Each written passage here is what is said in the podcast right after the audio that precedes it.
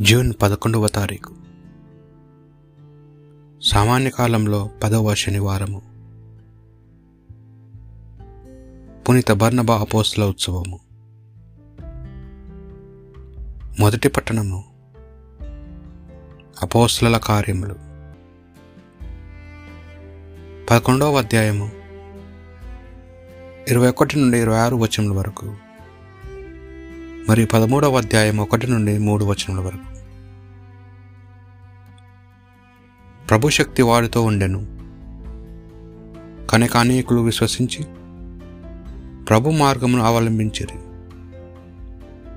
ఈ వర్తమానము ఎరుషలేములోని క్రీస్తు సంగమునకు తెలిసి వారు బర్ణదాసు అంటియోక్యాకు పంపారు. అతడు అక్కడకు వెళ్ళి దేవుని కృపను చూచి సంతసించి. ప్రభు నిన్నడు హృదయపూర్వకముగా విశ్వ సపాత్రులై ఉండుడని వారిని ప్రోత్సహించెను. ఈ బర్ణబా మంచివాడు అత పవిత్రాత్మతో విశ్వాసముతో నిండి ఉండెను. ప్రభువును విశ్వసించి వారి సంఖ్య అధికమాయను. పిదప బర్ణబా సౌలును వెతుకుటకై తాడ్చుకు వెళ్ళెను. అక్కడ అతడు సౌలును కనుక్కొని అతనిని అంటియోక్యాన్నుకు తీసుకొని వచ్చాను. ఒక ఏడాది వారిద్దరూ అచ్చట క్రీస్తు సంఘమునకు కలుసుకొని అనేకులకు బోధించిరి.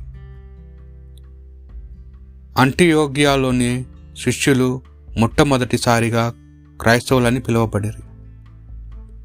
అంటియోక్యాలోని క్రైస్తవ సంఘమునకు కొందరు ప్రవక్తలు బోధకులు ఉండేరి. వారు ఎవరనగా బర్నబా నల్లనివాడు అని పిలువబడుచుండని. సిమోను నీయుడైన లూసియా పాలకుడగు పే హేరోదుతో కూడా పెంచబడిన మినియాయిలును సౌలు వారు ప్రభువును సేవించుచు ఉపవాసములు చేయుచుండగా పవిత్రాత్మ వారితో నేను నియమించిన పనికై దర్శదాసు సౌలు నా కొరకు ప్రత్యక్షింపుడు అని పలికెను.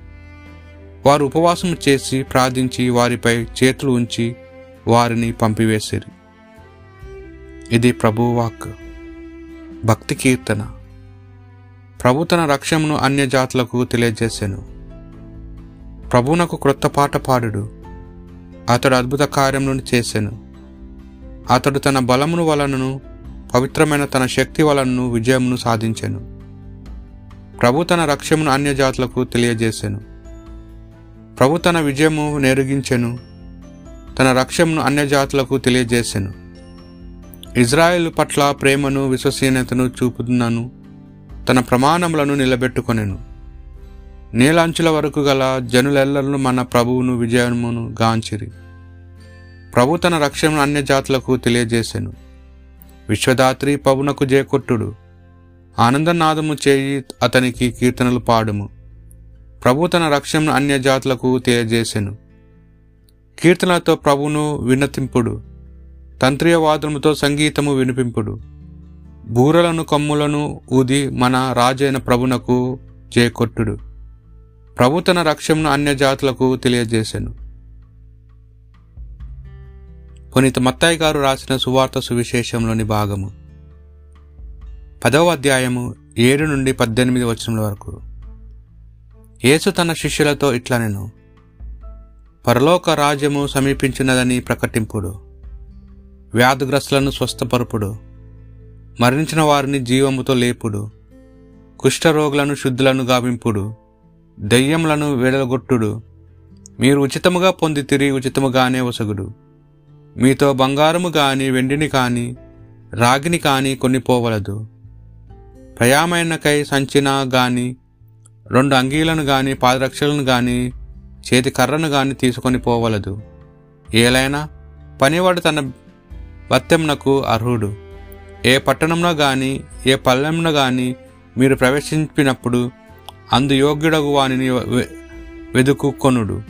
అచట నుండి వెడలిపోవు వరకు వాని ఇంటనే ఉండు మీరొక ఇంటిలోనికి ప్రవేశించినప్పుడు ఆ ఇంటిని దీవింపుడు.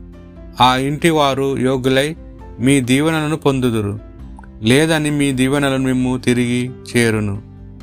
ఇది ప్రభువు సువిశేషము.